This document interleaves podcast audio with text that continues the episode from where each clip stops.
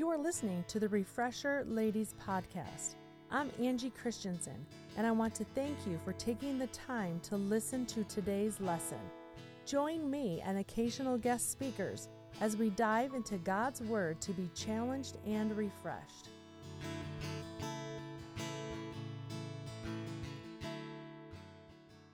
Hello, good to see you. A wonderful day today. We're going to have another. and This will be a two part, and I'm going to get right. Let's pray. Dear Heavenly Father, I thank you for your love, your mercy, your grace, your salvation. And Lord, as we start this new study today, I ask that you would open our eyes and our hearts, that we would be able to see the truth of where we're at in our lives on this topic but also have a humble spirit and attitude toward making things right, Lord, so that we can have victory through you. I ask you to lift up those that are ill, that are suffering. I just pray, Lord, that you would be uh, the comforter. I know that you are the great physician. And Lord, I just pray that you would uh, give us your sunshine to be able to brighten the day of those around us. We ask all these things in Jesus' name. Amen.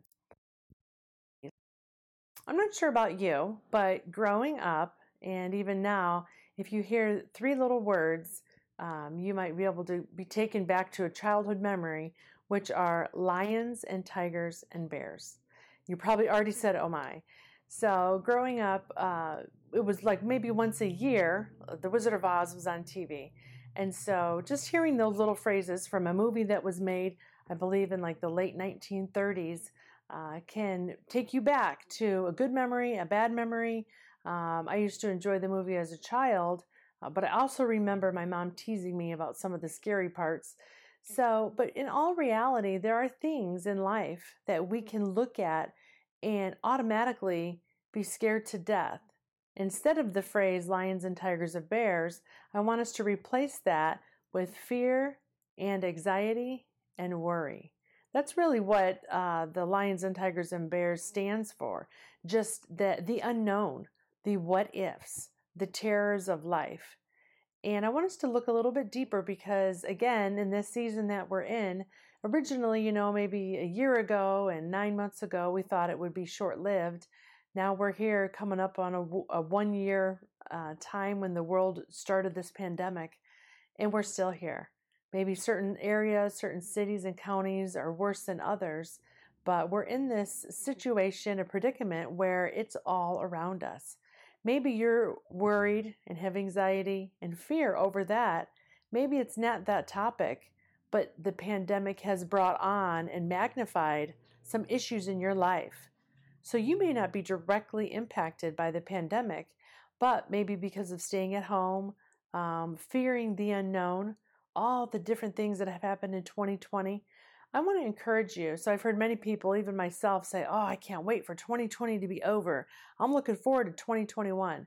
Uh, two things. We need to always, you know, in our mind, trust the Lord and be prepared because the, the end times, the days that um, the Lord prophesied for us, there are going to be things that are negative and scary in our lives. However, we should always look forward that the best days are yet to come. So, before we get to that part of the study, let's define those three words. So, the word fear is in the Bible numerous times, and in the Hebrew in the Old Testament, it means morally to revere. It also means to frighten, dread, alarm, and great terror. So, that's one that isn't too hard to define. But then when we look at anxiety and worry, those two aren't directly in the Bible. Uh, so Merriam Webster, Old Faithful, there, uh, that has been developed many years ago, it says anxiety is apprehensive uneasiness or nervousness, unusually over an impending or an anticipated ill. So it's over something that hasn't even happened, but we're thinking it's coming. We know it's coming. It's a state of being anxious, so nervous, worried. But then we change and go to the word worry. And what does that mean? It means to afflict with mental distress. So each one of these are different levels. Fear, um, there's alarm, I'm frightened. But then anxiety, I'm, I'm nervous about something that might happen. Now, worry, I'm going to take those thoughts and I'm going to dwell on them. It also says it is a nagging attention. Worry, it just it won't go away. Also, mental distress again, and agitation, here we go, for something impending. Anxiety, and it's also to feel concerned.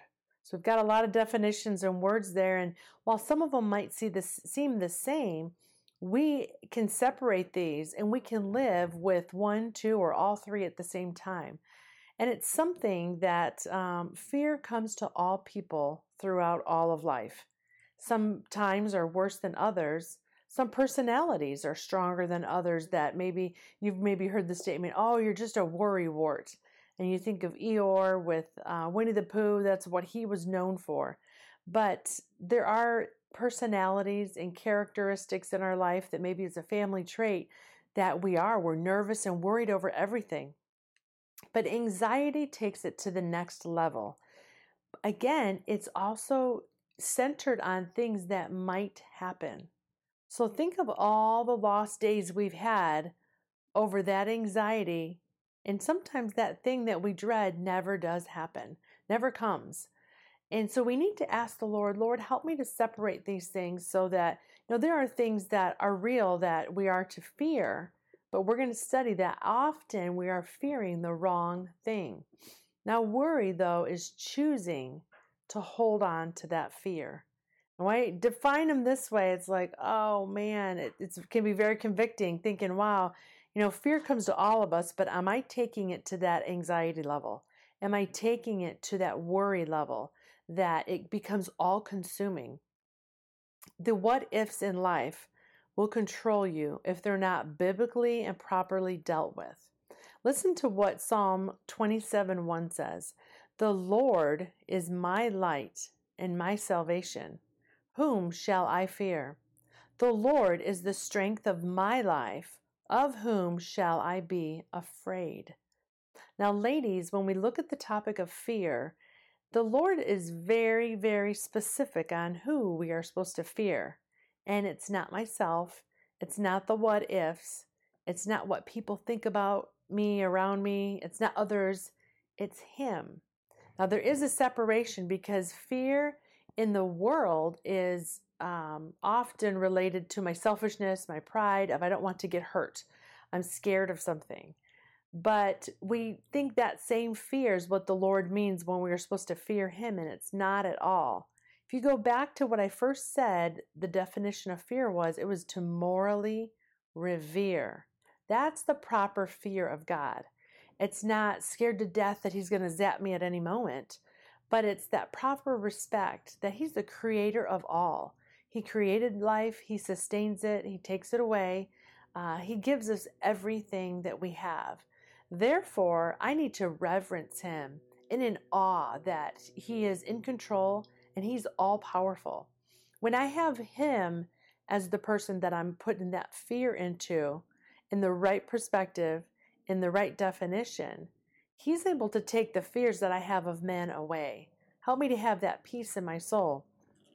God doesn't want you to live with that fear, the anxiety, and worry. He wants you to live with um, you know a light in your step we're able to conquer your day with his spirit with a great attitude it's his job to take these things away but you have to give them up and give him control i heard about this is very interesting you kind of have to think through this one but it's a little um, something put someone put together on the kinds of fear so i didn't know some of these um, mysophobia is the fear of dirt. It's interesting. Hydrophobia is the fear of water. Nyctophobia is the fear of darkness. Then you've got acrophobia is the fear of high places. Taxophobia is the fear of being buried alive. I just wonder, you know, who, who put these phobias together, you know? They probably had that fear. Xenophobia is the fear of strangers, Necrophobia is the fear of the dead. Claustrophobia, may, maybe many of you have this, is the fear of confined places. And then triskaidekaphobia, that was a hard one, It's the fear of the number 13. So the only one I had ever heard of was claustrophobia. Um, but it says many people who have learned to fear things that they shouldn't have feared never learn the fear of God. Matthew 10:28 says, "And fear not them which kill the body, but are able to kill the soul, but rather fear him which is able to destroy both soul and body in hell." God is in control. He is um, the master of all. But we've also got Satan that uh, those that aren't saved, there are a lot of things to fear. And so, ladies, as a Christian, that fear needs to be cast aside because our hope and our joy and our assurance, our security is all found in Jesus Christ.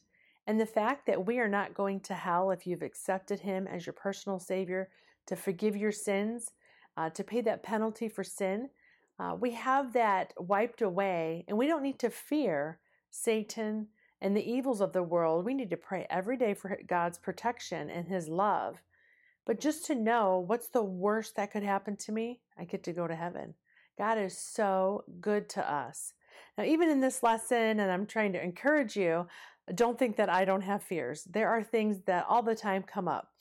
Uh, for instance, a silly little one, I don't like spiders. I'm not necessarily afraid of them, um, like arachnophobia. No, that's the fear of spiders, but I don't like them. But if I were somewhere, I've been in some other countries, and I saw a spider I'm not even familiar with, you know, I would probably try to get someone else to kill it. You get nervous, not sure if it's going to be a jumper or not.